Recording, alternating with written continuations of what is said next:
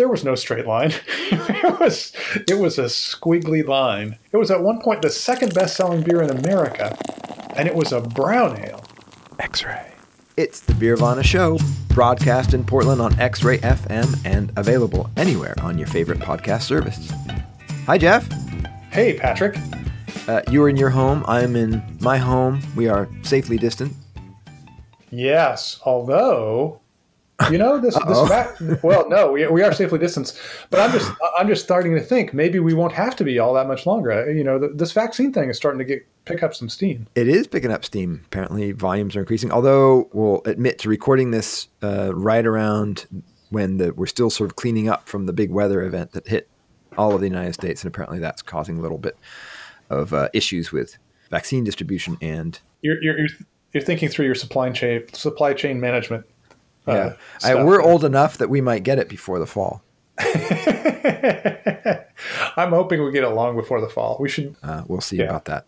I don't know. I'm weirdly hopeful that you know, by the summer we're going to be making huge progress, and then we'll have the whole summer where we would normally be able to eat outside and do stuff outside anyway. So that's going to be fine.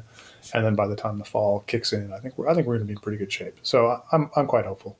I like your optimism. Since this is a beer podcast, I'll say that's one of the things I'm sure I'm not alone in saying. I know I'm not alone with you.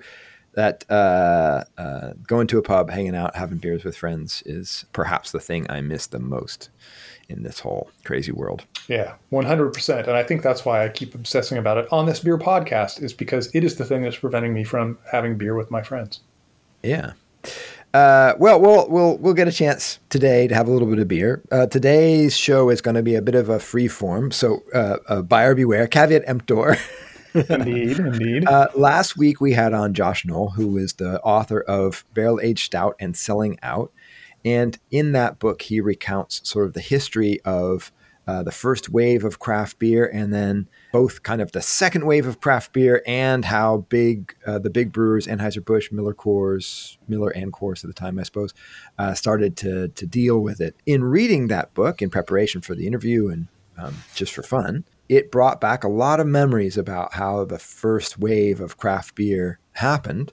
And we happened to be of a certain age where it happened right as we were coming of age and becoming beer drinkers ourselves at that very moment when craft beer was sort of taking off for the first time, really.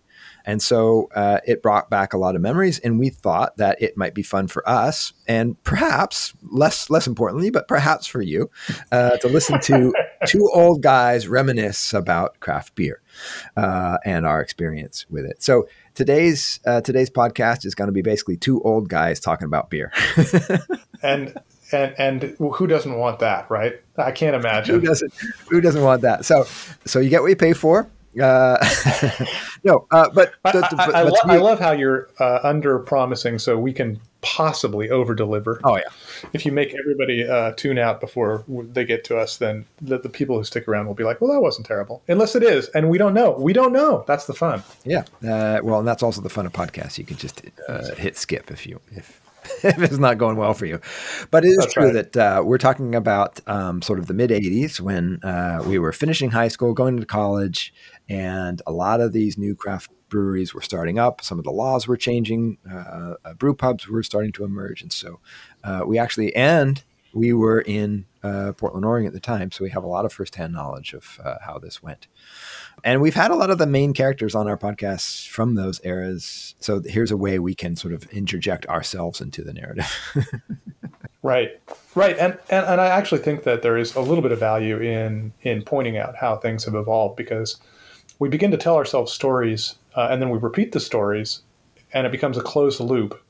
And sometimes those stories are a little bit too rigid and don't breathe enough to let people see that there was more and less going on. You know, maybe less good beer early on. Anyway, we'll unpack all. Yeah, and it's not entirely incidental too, because at that time or soon thereafter, you were hired on as the Willamette Week's beer writer. So, you know, there's this is some real history, not just sort of weird anecdote, old farts. That's right. I started writing at the dawn of what I would call the second era, and we'll talk about those eras. But yeah, it should be fun. All right. Well, we'll do that soon. But first, we need to tell you about the news.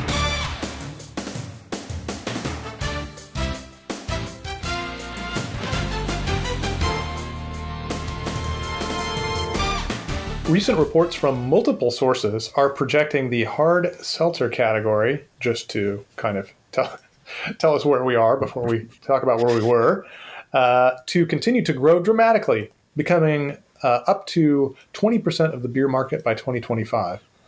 That still seems like an aggressive estimate, but even half that would be astonishing. Per our guest last week, after 20 years, the craft segment had only 3% share of the beer market, and it has never reached 20%. Yeah, it's kind of astonishing.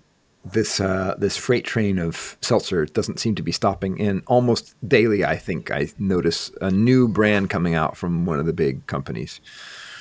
Yeah, it feels way land rushy, and I think if you're not an Anheuser-Busch level player, it's going to be hard to make any inroads into this extremely crowded marketplace now.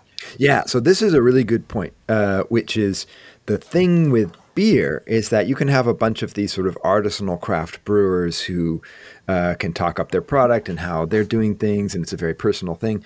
I mean, seltzer, it's going to be hard to be personal at all, and there's huge economies of scale.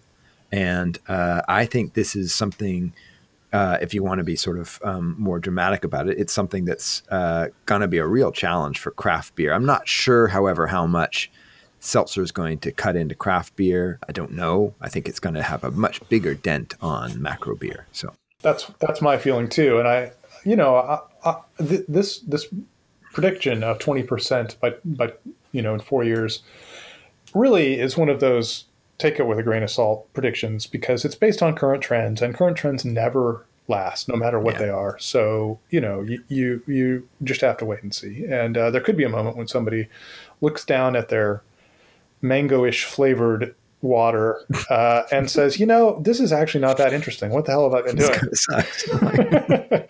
I've had 5 of these now and I'm sick. Yeah, maybe they won't, but you know, I'm just saying that's not an inconceivable possibility. So the one thing I want to see is whether some enterprising sort of more artisanal take on seltzer comes about, where you have kind of what's the name of that soda? Oh, Izzy sodas, where they have a little bit of juice in them. So it's soda water with a little bit of juice. It's a little sort of higher end, slightly more natural, tastes better version of seltzer, I guess. Yeah, I bet that will happen, and I bet we'll also see some price pressures because these things are priced at premium levels. That's what's astonishing. Like at some point, there's going to have to something's got to give, because there's no way it costs anywhere near what they're charging in the margins. Yeah. I've been dumbfounded how much they're getting for this stuff right now. I have to. 2 local news items that may inform our discussion today. In sad news, the first of the new generation craft beer bars, Bailey's Tap Room, announced its permanent closure. Founded in 2007 and located downtown, it was another victim of COVID. That's a big drag. We were both really excited about Bailey's Tap Room when it opened. It was kind of a new concept with basically a beer bar devoted to craft beer. Yeah. With lots of rotating taps, very knowledgeable staff, and great location. Yeah.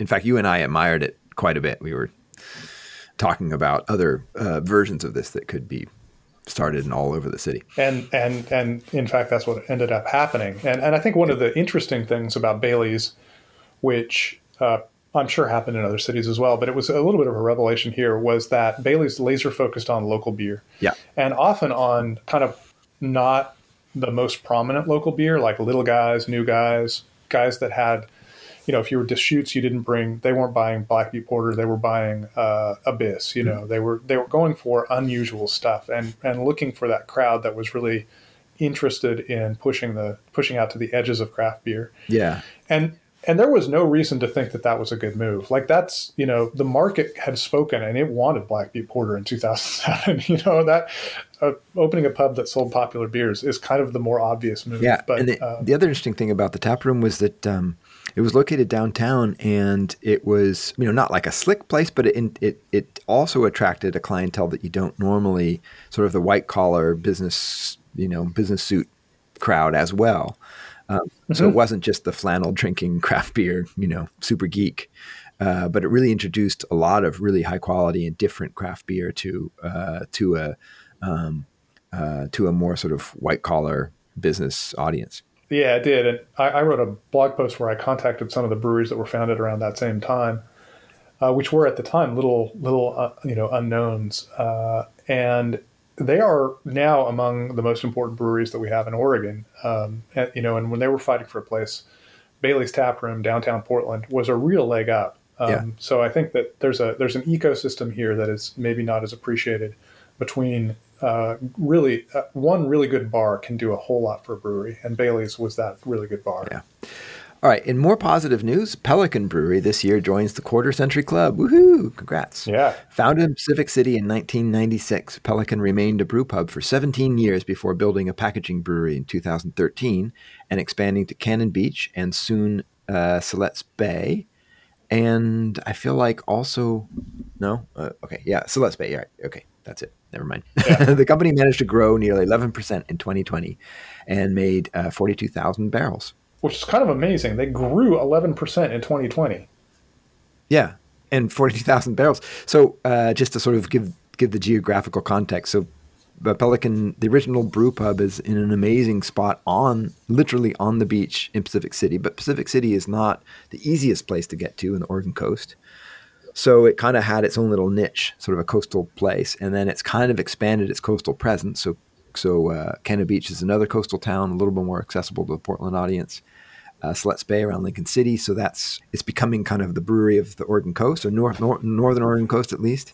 And so to have that kind of growth and to have that big impact is a real kudos to them, and particularly to the brewers who continue to put out exceptional beer. Totally, yeah. Yeah, they're doing great work there, and it's a great success story for a legacy brewery, showing that you can continue to survive and thrive in middle age, which I guess 25 years for a brewery's middle age. Yeah, if I was doing the business school case study about it, I'd say it's a story of sort of focused and conscious growth, right?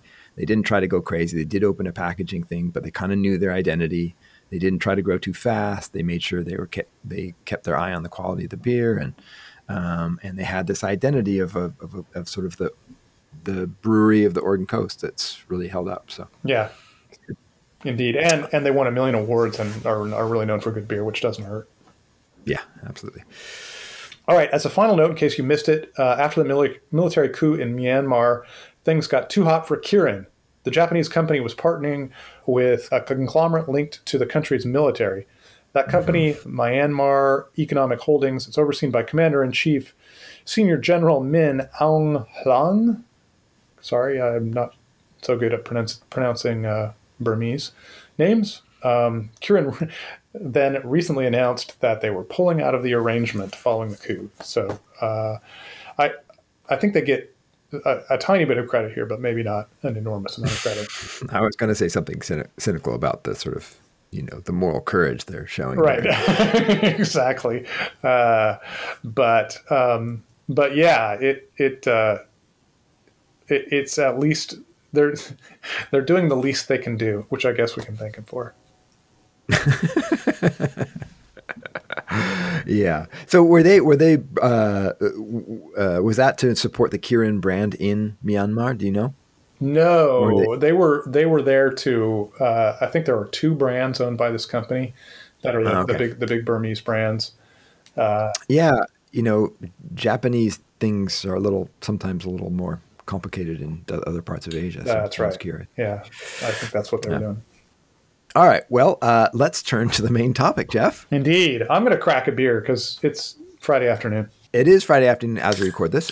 All right. So back to the original topic, which is we are going to give you sort of our personal narrative, our oral history of craft beer in America. Thank you. Yeah. So I'm going to start and say that when I was coming of age, and before people start casting aspersions at how early I started drinking beer, I'll remind you that I was in Wisconsin at this time, and Wisconsin had a drinking age of 18 years old. And then later, as I got close to 18, they turned it to 19 years old. But it's also Wisconsin, in which beer is sort of the state drink. So I was a typical teenager drinking cheap beer, and we were in Wisconsin, so that was Miller. And when we were feeling hoity-toity, we might try to convince a convenience store to sell us a six-pack of Heineken. And in fact, we had this theory that if we went for the Heineken six-pack, that we had more success actually having them sell it to us, because no underage drinker would ever want to buy Heineken, right? I thought you were going to say you bought a Leine's, like, ooh, stepping up. No. In fact, Leinenkugel is interesting, and we can talk about that as we go along. I drank more Leinenkugel later when we went back to Wisconsin. But as a kid, there was a lot of Miller and, as I say, Heineken. But the reason for this story is it wasn't until I came to Portland, Oregon, and was now a freshman in college and trying to seem all cool and sophisticated, that I really started getting into craft beer. And the craft beer at the time was pretty minimal. But the one beer that I remember, the first, I would say, probably true craft beer that I ever remember having was a Anchor Steam. Ah, guess what I just cracked and poured into my glass? No, really? Absolutely. All right. And I remember not liking it at first, of course, because it was all kinds of flavors that I had never associated with beer before. And it was sort of big and thick and but I'm sure, because at the time you're all, posing for your friends, I'm sure I made a big deal about how much I liked it. But the honest truth is that at first I didn't particularly care for it at all. and that's really a huge story for the early craft breweries, is exactly your experience exactly replicated the experience that all the brewers confronted, is people found the beer, if it had any kind of density, which most of these were ales, and even Anchor Steam is a steam beer, so it's a fuller bodied beer with more esters, more sensation of fullness. It really freaked people out. It really, you had to be quite courageous to bomb in and drink one of these beers.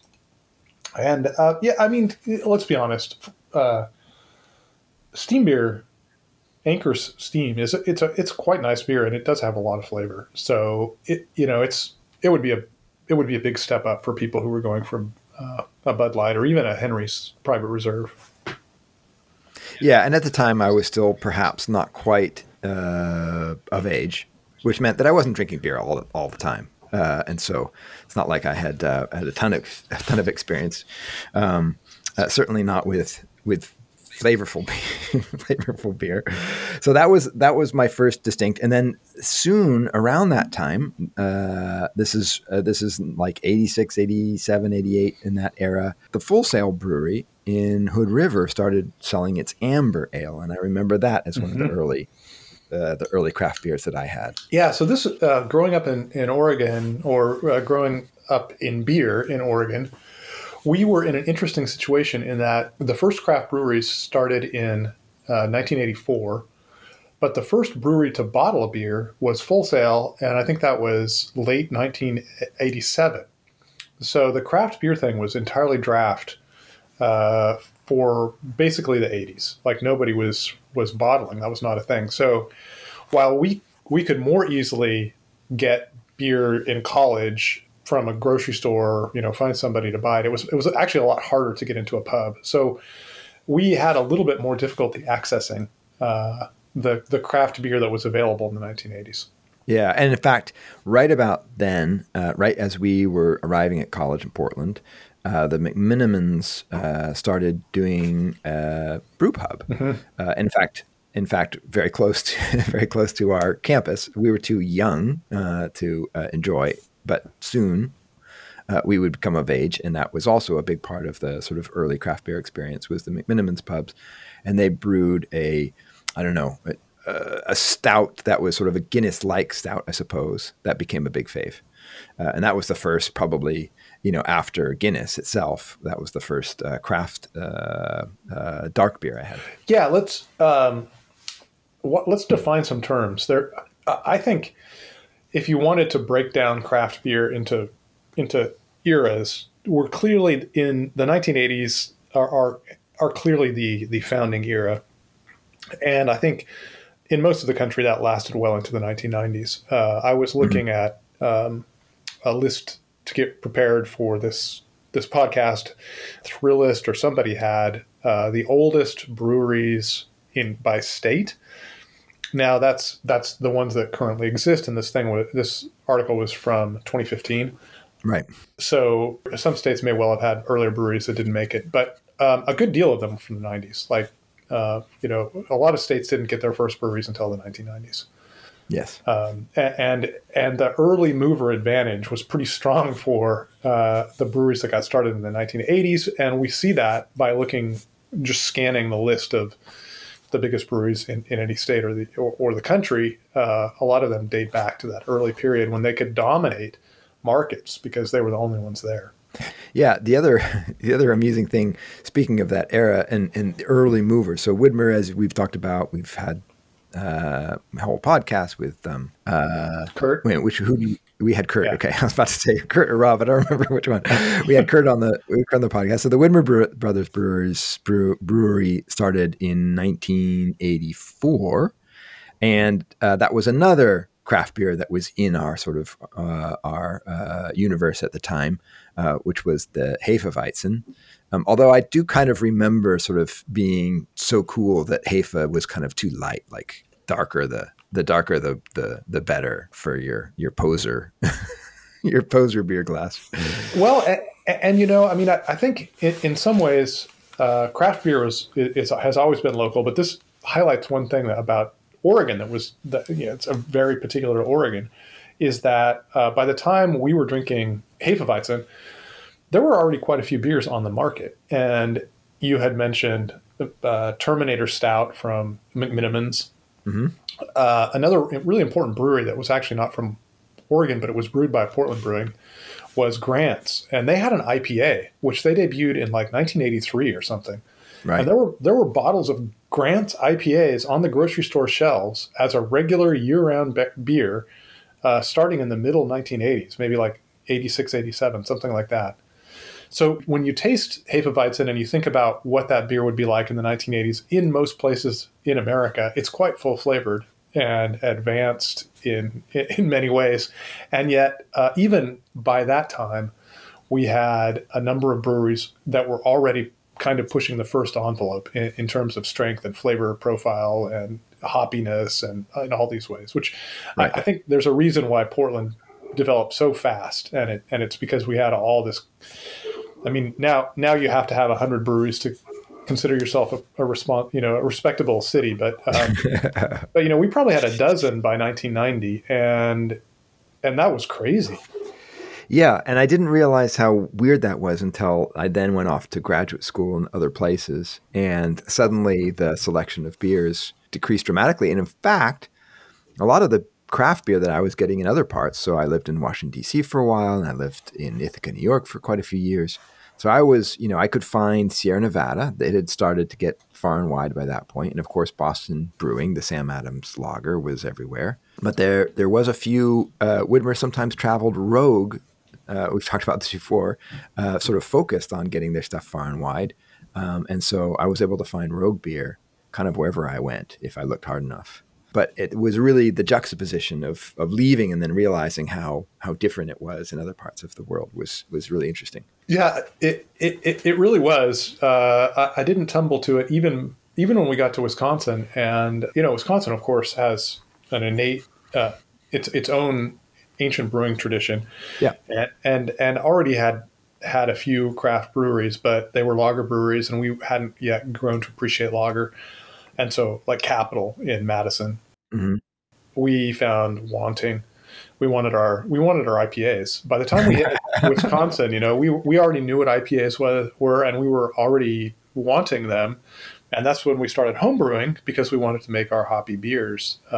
So yeah, it is weird how things, we talk about American craft brewing, but it wasn't really American. It was the West. There was the West Coast. There were pockets on the East Coast. There were pockets in the Midwest, but it was, it really, the tracks didn't line up for a long time.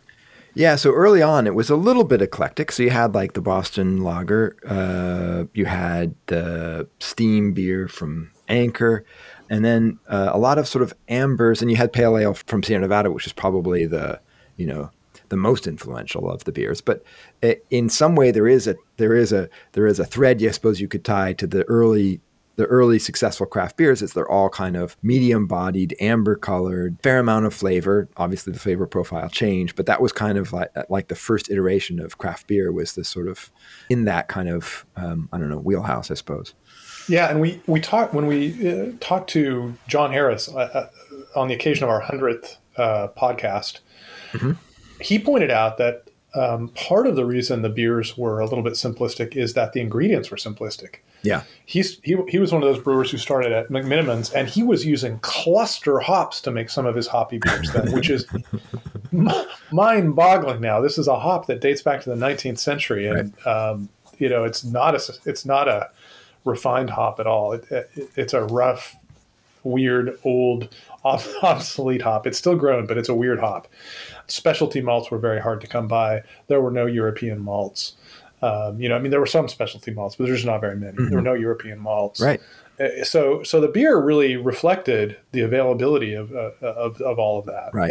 And not well. I mean, I think one of the things that I would impress upon people who didn't live through this time is that there was, I hear people now talk about how we don't talk about bad beer enough. And we should really call out bad brewers, but you don't know bad beer. I mean, there was a lot of really bad beer. Like you would judge a brewery if you walked in, if it had minimal off flavors in the beers, or if there were a few clean beers. And then there were some breweries that were just putting out gasoline. It was terrible, like undrinkable, almost poisonous stuff, and they were commercial breweries, and it was it was a wild time. Yeah, but nobody knew. That was part of it. Nobody knew what beer was supposed to taste like. It's really true, and that was almost part of being a craft beer drinker in the early 90s maybe, is that you'd go and you'd expect that this brew pub, let's say, is offering 5 beers, and maybe a couple of them would be good, and a couple of them would probably be pretty bad, and one would be okay. I mean, it's just that was kind of the expectation. And the key was to find, let's find that one or two really good beers. And there was okay. I mean, it was not, it was sort of considered part of the deal. Right. And now, I mean, the overall quality is just astounding to me. And I think we probably end up talking about this a lot on the podcast. And that's just because of this early experience where quality was not good at the beginning. Consistent quality was almost unheard of. Totally. And people were kind of just experimenting with beer, and sometimes it would be the different ingredients and the different process they used, and a lot of times it would just be the weird off flavors that sort of came in and the infections they managed and things like that. And it was just all part of being a craft beer drinker at the time. You just sort of forgave a lot of these mistakes and moved on. And now, I mean, one bad beer, you put it on tap and it's unforgivable, right? I mean, we all know better now. Yeah, it's really true. When there are rumors that somebody's got diacetyl in their beer, that chemical compound that tastes buttery or like butterscotch, it can be a big deal. People get really anxious about that. And, they're worried that it will do permanent damage to the brewery's reputation.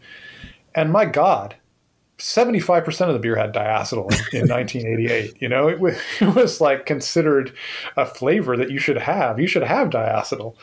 And that was the case in New England, probably after the new century, that diacetyl was super common and super, everybody was totally cool with it. Yeah. I mean, you mentioned how sort of I had to learn what craft beer was when I first had my first Anchor Steam, and I pretended to like it, but didn't actually. That's the other part. Consumers have become so much more sophisticated. They now know what a good beer and a bad beer is. They know what a beer with problems is for the most part. And so you can't get away with it. That's the other end. Not only are they just better anyway and wouldn't put it out, but customers aren't going to stand for it anymore. Yeah. And that actually led to the first great shakeout in the mid-1990s. Things got so bad And by that time, there was a lot more of it going into package. And people were just tired of buying beer that was totally gross, you know, spending, $8 on a six pack we're talking the mid 1990s. That was a lot of money then. Yeah.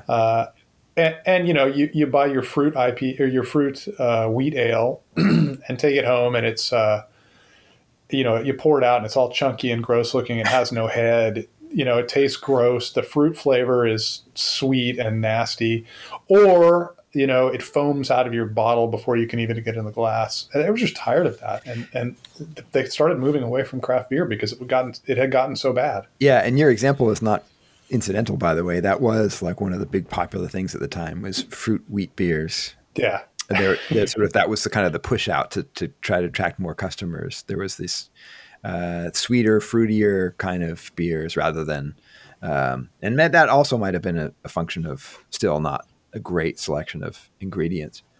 One thing, so I wanted to circle back to the Josh Knoll interview from last week and his book, because one of the things that really stood out when I was reading his book was how early on, so in the 1980s and then probably spilling over a bit into the early 90s, this first wave of craft beer was kind of two types. He talks about Goose Island, which is one type, which is kind of a business person getting into this new market that had potential. And the fact that it was beer was sort of not 100% incidental, but it was a bit incidental.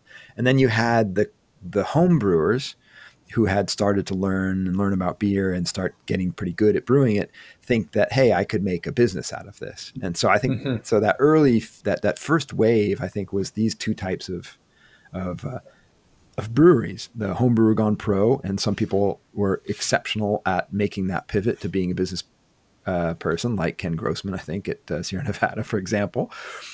And then there's this other. So Goose Island was sort of more business first, but there's also these contract brewers, so Boston Brewing and Brooklyn Brewing. And then Pete's Wicked had this amazing run where it was a massive nationwide sort of success story. And it flamed out. I'm so with you on Pete's. I'm glad you brought Pete's up. We need anybody who talks about American craft brewing, especially in that first era, must contend with Pete's Wicked Ale. Mm-hmm. It's sort of been written out of the history books because we want to streamline the narrative so that it goes from Sierra Nevada to Treehouse in a kind of straight line. Right. But there was no straight line. It was a squiggly line, and Pete's Wicked came out, this brown ale. Can you imagine? It was at one point the second best-selling beer in America, and it was a brown ale. Yeah. It was amazing. But that's what I was saying. I think that sort of that original text of what a craft beer was is that it was brown, it was medium-bodied, and it had some kinds of flavors. Maybe it was more like a Sierra Nevada, and it was kind of Cascade hops dominant, and maybe it was a Full Sail amber, and I couldn't even tell you what that was, but I think it was more malt forward. But here's my personal, since we're talking about personal anecdotes, here's my personal anecdote with Pete's Wicked. When I finished school and I knew that I probably head on to grad school and was just goofing off, I took a job as a UPS driver for a while, and I was this is one of your proudest jobs, much in the way that after graduate school, I was a cab driver for a year, and that was one of my proudest jobs. These are like our great man of the people jobs. Well, it was an amazingly impactful job. I learned so much about the world by being a UPS driver, even though it was for less than a year. Yeah. But I was doing this in California, in San Francisco Bay Area, in fact, in Palo Alto, and Pete's Wicked was from Palo Alto. And I used to deliver to Pete's Wicked Ale. And the crazy thing about it was I had been based in Palo Alto. I had been in Portland where, there was real, like Widmer's built their brewery, Bridgeport built a brewery. The McMenamins had a series of brew pubs. Like I understood what craft beer was. It was people brewing beer on their own. And so the Pete's Wicked office was a second floor office in a little low rise office building in downtown Palo Alto. And it looked to me, from what I could tell, an operation of about 10 people. And they had like a Pete's Wicked, the logo at the front desk when you came there. And that's where I dropped the package. And there was almost nothing else. It was just a shell. It was a logo. It was a business that had somebody make a product for them, kind of like you would, I don't know, make sneakers in China and then sell them here. And it was just a sales operation. It was an amazing different version of craft beer than I had ever experienced before. Yeah. And I was really confused, by the way. I didn't realize they were just a contract brewer. Like, I kept asking myself, gee, I wonder where the brewery is around here. I don't see it. Did you ask them that? No. I was too ashamed or too just bewildered by it. Like, wait, this is Pete's Wicked? I kind of figured this must be like one little sort of offshoot office. Like, I didn't realize. Right. Like, this is where the office is, but the brewery's around back. Yeah, somewhere. The brewery is just like, a few blocks away or something. And I've told this story a couple times. I'll just tell it again, which is, I was around when some friends of mine were starting Ithaca Brewing Company, and it was a business first. It was serious. The guy who started was serious about wanting to build his own business, but he wasn't a brewer himself, and so at first he got his beer contract brewed in Chicago. In fact, they even developed the original, with his input, but they developed original recipes, and it wasn't until he got it off the ground and sort of got it going that he was able to build his own brewery and hire really good brewers and so on and so forth. So it was a very interesting to see those two different approaches, because in Oregon, it was definitely dominated by the kind of homebrewer gone pro model. Right. Yeah, totally. All right. The cat of the pod wants in, so hang on. Oh, for God's sakes. All right, Will, we're going to cut this out. Oh, you can't cut out the cat. Boy, I think the dog of the pod made an entrance late earlier because he was barking at the UPS driver. So, all right, Will, maybe leave it in. Maybe people will love us giving notes to our producer in the podcast. I don't know. It's very on brand. Meta, yeah. I will leave that section in, as well as adding this extra meta layer. All right, so what I'm going to do? I'm going to open my beer now. I'm ready to have my second beer. That's how I roll, baby. Jeez, all right, because I want to. And my second beer will actually lead into a conversation I want to have about what happened to those early breweries. Oh, okay. Well, let's do that one first, and then what's your beer? Because my beer is actually a Belgian beer. It's Orval. Oh yeah. Because I'm not as prepared for this podcast as you were, but I did want to talk about the Belgian influence, because there was a whole period at which like every craft brewer was going crazy about Belgian beer. Yeah. I mean, that was the thing, right? We, early in this era, nobody could see 2020 and see that hazy IPAs, IPAs of all kinds, but especially hazy IPAs, would be the dominant style characterizing American brewing. And so they were making weird stuff. They were making amber ales and brown ales and amber lagers and, what one brewery was making a hop forward pale ale, and doing pretty well with it, but they were all over the place. Yeah. So what? I'm pouring out one of those amber ales. From? Can you hear that? Yes, I can. Very good. Thank you. It is one of the last bottles of McTarnahan's ale from Portland Brewing. Ah. A now defunct brewery that brewed its last beers on February 5th. So when I saw this on the shelf, there were two little lone bottles sitting there. I grabbed them fast and thought, oh man, I better have myself some Max. I mean, this really is a recipe that, I mean, maybe they've probably tinkered with it, but goes back to, gosh, when do you think? 1986 or something. Well, it's funny.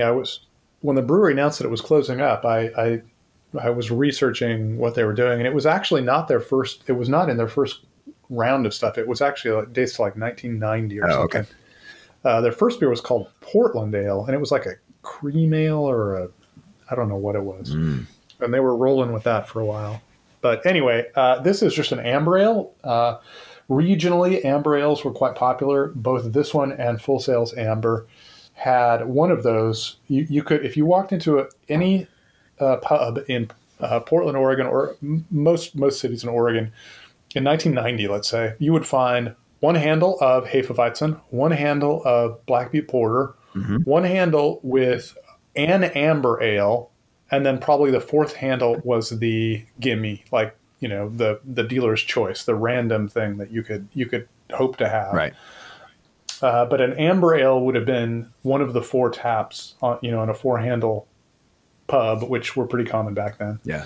And Max and McTarnahan, Portland's McTarnahan's and Full Sail were fighting it out. And I think Max probably had more handles in Portland, and Full Sail had more handles outside of Portland. By the way, going all the way back, just because I'm not sure, did you say I said that my first ever real craft beer was a Anchor Steam? What about you?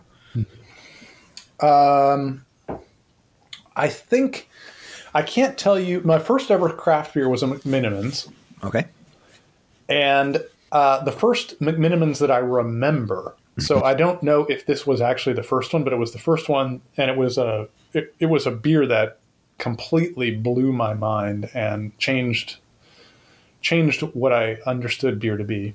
Was when I had the Terminator Stout, yeah, which at the time was a bigger beer than it is now. I think it was like a 6.5%, 7% beer. Mm-hmm.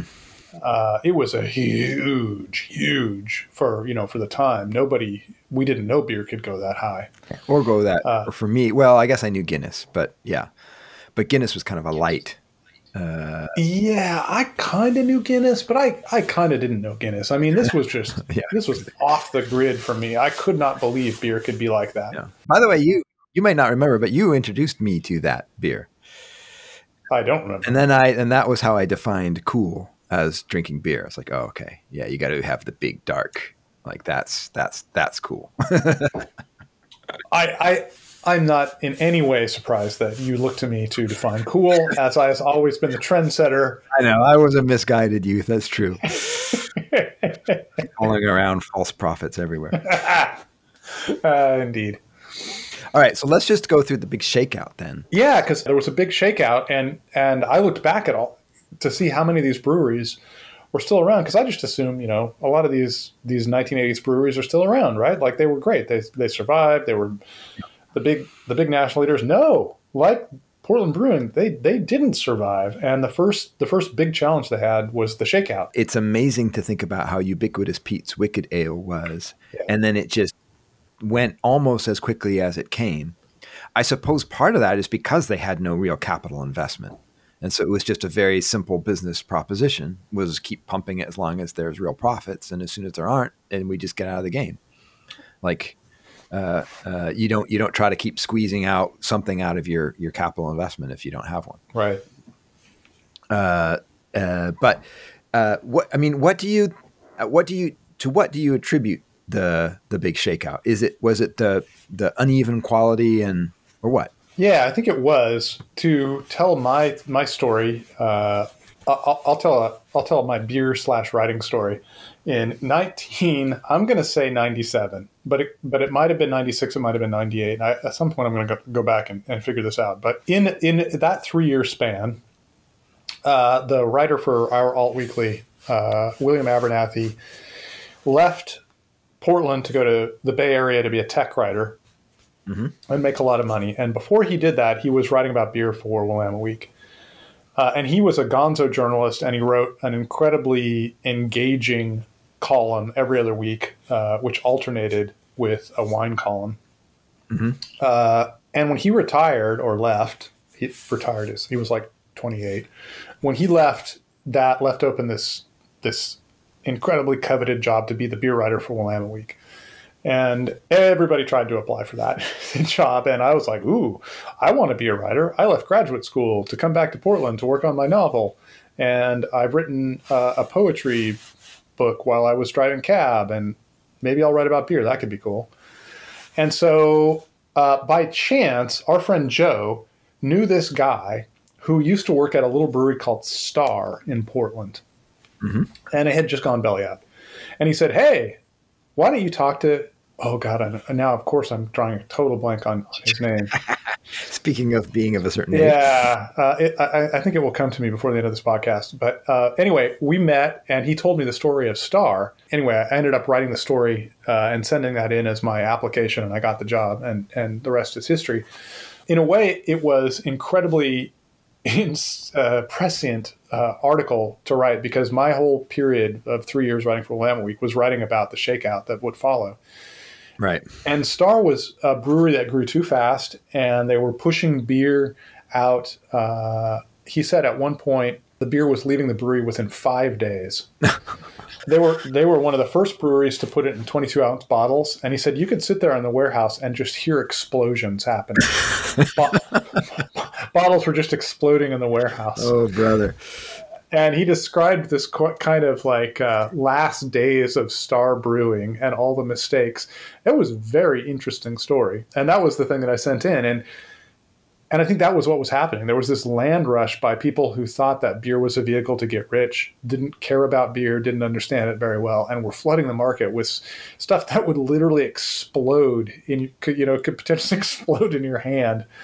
And that was not good for beer. that was not good for an industry. Yeah, and I wonder how much like the Pete's Wicked, because then there was, I mean, they kind of became dominant for a little while. Maybe it's just because they were getting it brewed by real professional brewers who knew how to brew at scale and who could deliver a consistent product at least. Yeah, in a weird way, those early contract brewers who would just go to existing breweries mm-hmm. and say, here's a beer. They either had a recipe or they had an idea, and they worked with those breweries to make what would be an acceptable commercial beer. Yeah, and that was in some ways a much better plan. Yeah, and am I right in that there were a lot of these sort of formerly fairly big regional brewers? I'm thinking like of Schaefer beers, and that had fairly sizable breweries, but were being killed by Anheuser, by Bud and Miller and Coors. 100%. So there's this 100%. capacity and talent at these big breweries that you could pretty easily go and get it contract brewed. That's right. Yeah, that's totally right. I mean, at one point, Boston beer was being brewed. Part of Boston beer was being brewed at the Henry Weinhardt's plant. Right. Henry Wein is another one. Yeah, Henry Weinhardt's, by the way, that was another local beer that was around. I mean, we were undergrads. We had plenty of Hams, Rainier, Olympia, Henry Weinhardt's, Blitz, although Blitz didn't really, for some reason, I don't know when Blitz went away, but Weinhardt's outlasted Blitz. It did. Yeah. I think once the brewery closed down, people were like, why am I drinking this weird cheap beer? When the Blitz Weinhardt brewery was downtown, it was one thing, but when Blitz was being made in Milwaukee, it probably didn't make much sense. Okay. So I want to kind of pivot to my next kind of big moment in craft beer, and this coincides with the big rise of the big IPAs, which were kind of almost the natural evolution. I think one, because new hops and better hops were available, because you had a fairly sizable group of craft beer drinkers who were used to big flavorful beers and could handle an even bigger, more flavorful beer.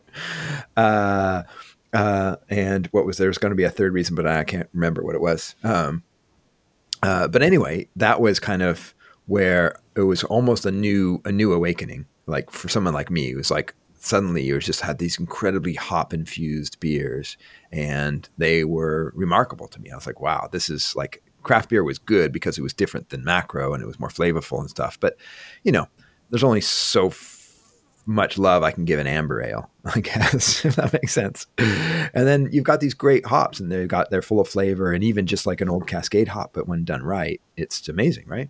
Absolutely. Although I have to say, as I am reminded every time I drink a McTarnahan's, this is an amazing ESB. It's an ESB, and it's just like spot on. It's an ESB with Cascade hops. It's just spectacular beer. It's really a good beer. Now you're making me sad, wistful. Yeah. Yeah, it's a great beer. It's got a fair amount of hops too. Mm-hmm. So it's but it's got a very English pedigree. The malts are very English in presentation, which is a good character. That's a good point we haven't really touched on. But early on, it was all sort of English influenced. Well, not all, but largely English influenced, and there was a lot of reproductions of English styles early on. That's right. And I think that's when you invoke the IPA era, that's when America began finding its own voice. That's when they were making beers that were not made elsewhere. Exactly, to the detriment of the old British styles, which I lament now, of course. But but I did love the IPAs. But the first wave of IPAs started to become this bitterness arms race. Mm-hmm. And so I'll just mention, by the way, there are some of my big faves back in the day. Actually, I'll go all the way back and say, well, the Bridgeport IPA was just stunning because it was a more British version of an IPA. But then like Racer 5 was one I really liked. Boundary Bay made a great IPA, which was fantastic. Ninkasi came along with its Total Dom. Total Dom, thanks. I was about to say Terminator. I was like, no, that's not it. So there was these big IPAs, hop infused, like amazingly flavorful aromatic beers that were great. And then it kind of got a little crazy about how bitter you'd make it. And then, you drink half a beer and you couldn't taste the rest because your tongue would have melted.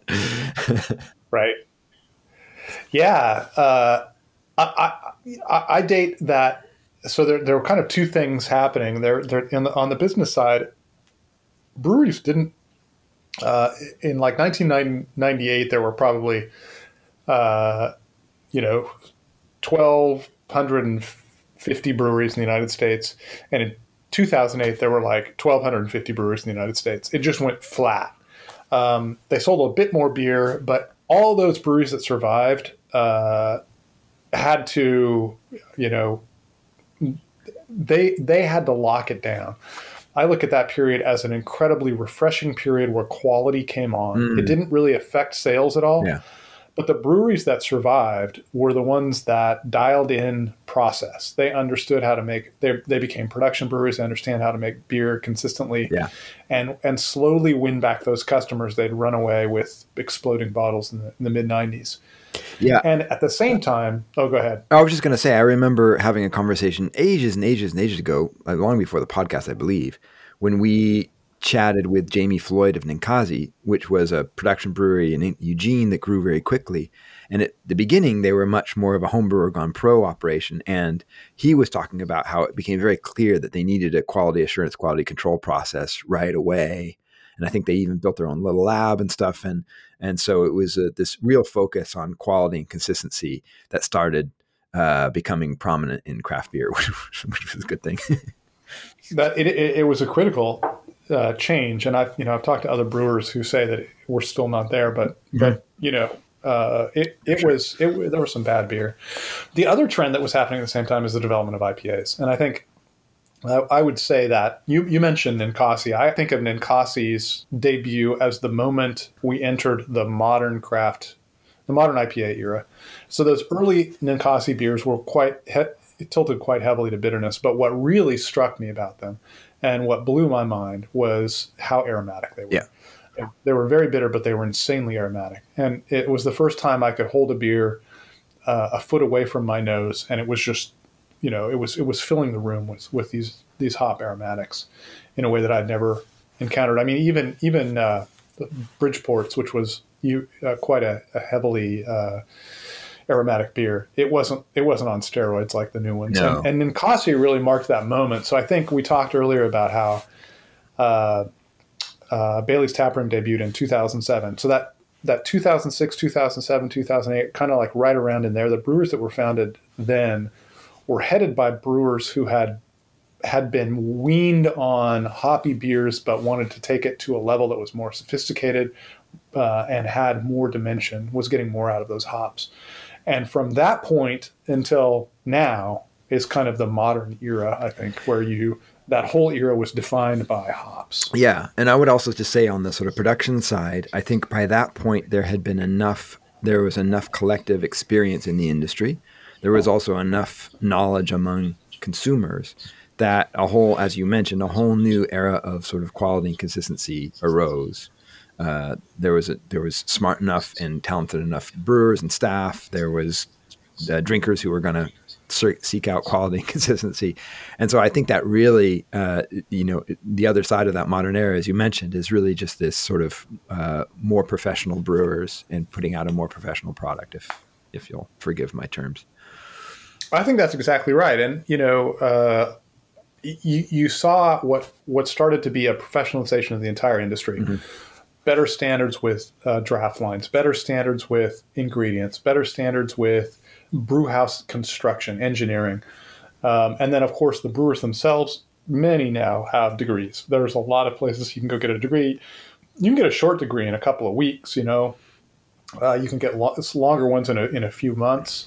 So it's possible to get a good grounding in the way to operate a brew house, you know, and kind of understand the science and all of that behind it. If you do one of those courses, you're not going to be ready to, challenge Vinny Salurzo for for primacy in terms of competence in making great beer. But you're now a professional. You can go in and make a beer in a way that those guys in the 1980s, they had no idea what they were doing. Yeah. They were trying to figure it out. Yeah, they had no idea the processes going on in their fermentation tanks. We're not going to have time. We got to wrap this up, so we don't have time for it too much. But I was going to use my little Orval here, which, as always, is fabulous, to just talk about how sort of at that same time, I think the competence was there and the interest in more complex beers were there, and breweries really started to explore these. Drinkers were more interested in these things. So you not only had a lot of sort of explosion in Belgian beers in the U.S., but you also had places like Ommegang and craft brewers sort of getting into those kinds of styles and really branching out, and sort of specialty companies themselves. So like Ommegang, sort of ones that created new identities and new pathways into craft beer. You're right. And it's an incredibly important point, because another thing that happened at that moment when we started really getting into hops is we started to look much more inwardly and less outwardly. And the great virtue of that first era, which was at least 20 years, 25 years, mm-hmm. was that everybody in the United States was trying to figure out what beer was, and they were looking outward. They were looking at all the great breweries in Belgium, all the great breweries in England and Germany. They didn't really look to Czech yet. They're finally figuring out what Czech breweries are like. But they were really curious about the techniques, the ingredients, and the styles that were made elsewhere. And I think if there's anything that I lament about the modern era, and there's not much, honestly, but if there's anything that I lament, it's that we are maybe more as drinkers even than as brewers, not interested in the beers that are made in Europe mm-hmm. or the styles that are made in Europe. But we've become very insular in that way, which I totally get. It's exactly, the Germans are very insular too. And the reason they have such great beer culture is because they're so insular.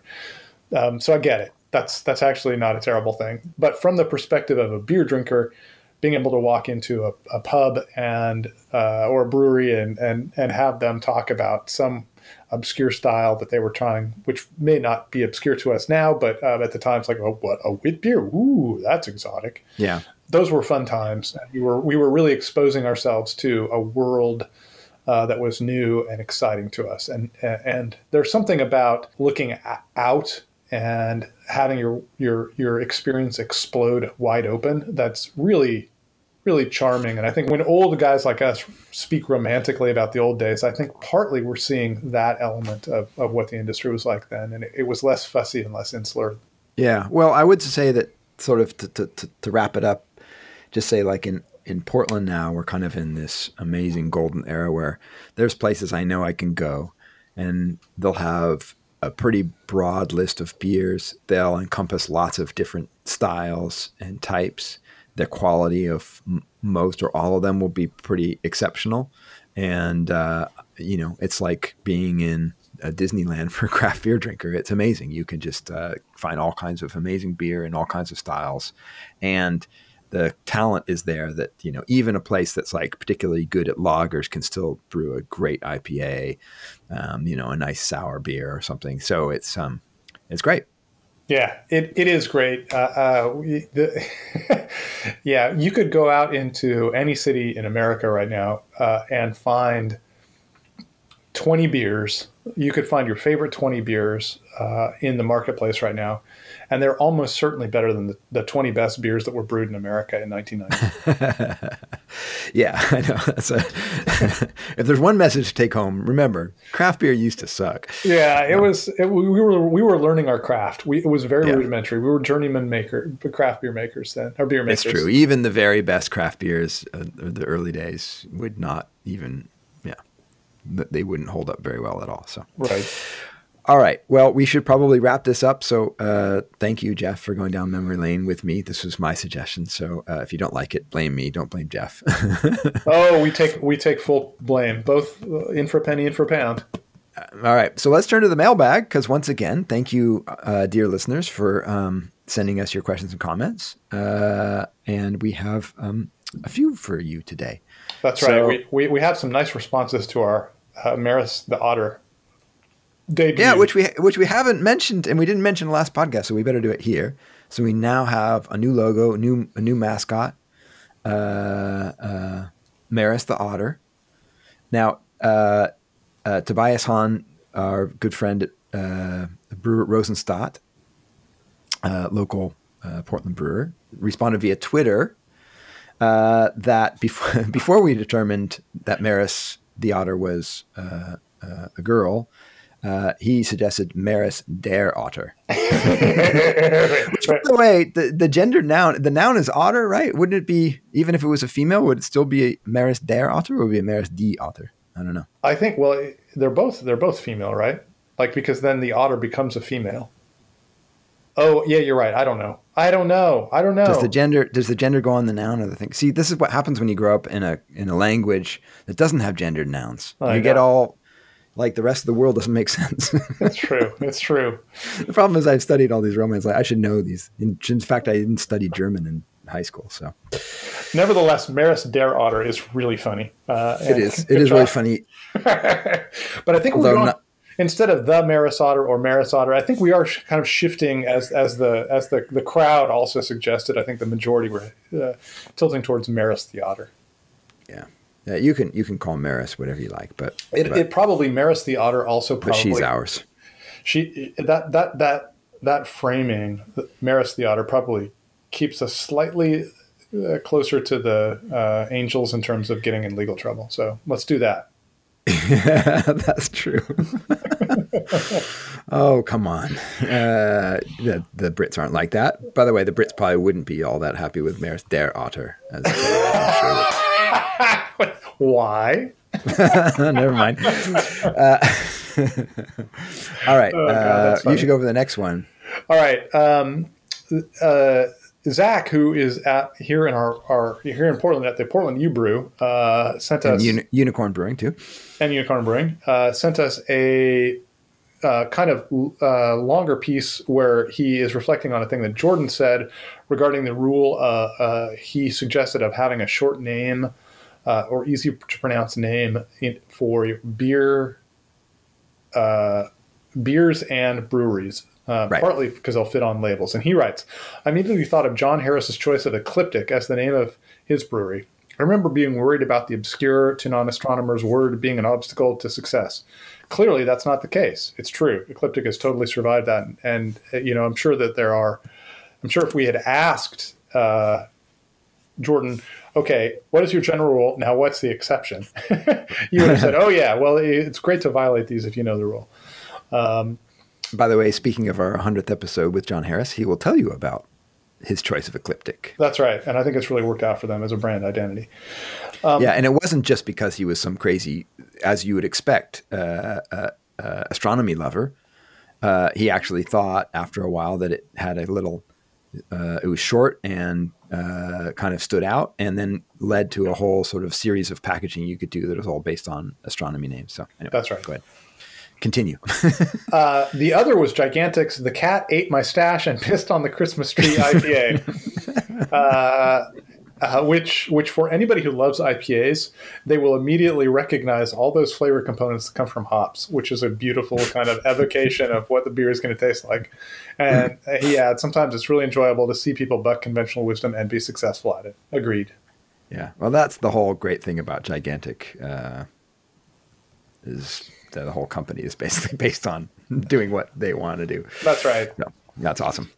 Okay. Also via Twitter, we have Brett Jones from my hometown, Madison, Wisconsin. Sort of hometown, close enough. I'm hoping to like the 4 or 5. One of my hometowns. Yeah, one of my hometowns. But I still consider my formative years to have been in Madison, Wisconsin. So totally. Yeah, I'm hoping T-shirts and glassware are forthcoming.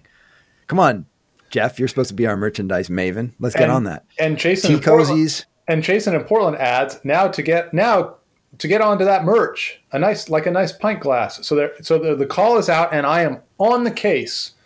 Yeah, you know what you got to do? We got to get the beaver pint glass with a Maris Otter on the front. If you remember all the way back to the beaver pint glass. A beaver pint? No, I don't remember. What are you talking about? So when you were in the Honest Pint Project worrying about people getting an honest pint, yes. I was all into marked glassware like the Brits do. Oh, but then I came up with my own little crown pint. You wanted a beaver pint. It had a little beaver on it. Of course, that all makes sense to me. Okay. That's a deep cut. I've kind of forgotten that. So we're going to do it. I think there are complex and easy ways to do this, and I think we're just going to probably do it an easy way, a cafe press style place. Although I am going to investigate one that has high quality merchandise, and I will design and purchase those to make sure they are high quality and then let you know where those will be available. And it is underway. And we want to thank Jordan Wilson at Jordan Wilson Designs again for making the high quality raster versions of those images available so we can do that for you. So, absolutely. Yeah. He's been so fantastic, and I'm going to have to buy him all the t-shirts we're going to produce and all the hats, and in addition to my books, and we're going to owe him for a long time. Anyway, so shout out to Brett for checking in. Go Badgers. Go eat abroad at State Street Brats for us. Yeah, I hope they're still there. Oh God, that would be that would never happen. COVID, man. Dottie Dumplings Dowry. All right, I better stop Mickey's Dairy Bar. Okay, a few words going out. These are the institutions that cannot ever die. A few words going out. Please subscribe on Apple, SoundCloud, Spotify, Stitcher, or wherever you get your podcasts. And don't forget to rate us. 5 stars, please. That helps other listeners find the show. We'd love to hear from you, so please send your questions or comments to jeff@beervanablog.com or on Twitter @beervanapod. Jeff blogs at the Beervana blog, and he tweets @Beervana. And Patrick tweets @Beernomics. All right, I'm going to cheers you with my Orval. That's a nice beer. You didn't even talk about that, but everyone knows what Orval is, so. Yeah, and if you don't, you should go find some Orval and have it. It's your beer education's not complete. It's a top 5, 10, top 100 five, beer. Top 10. I don't know. Yeah, something. It's at least top 10 world beer. Okay. Totally. All right, Jeff. Cheers. Right. Cheers, Patrick.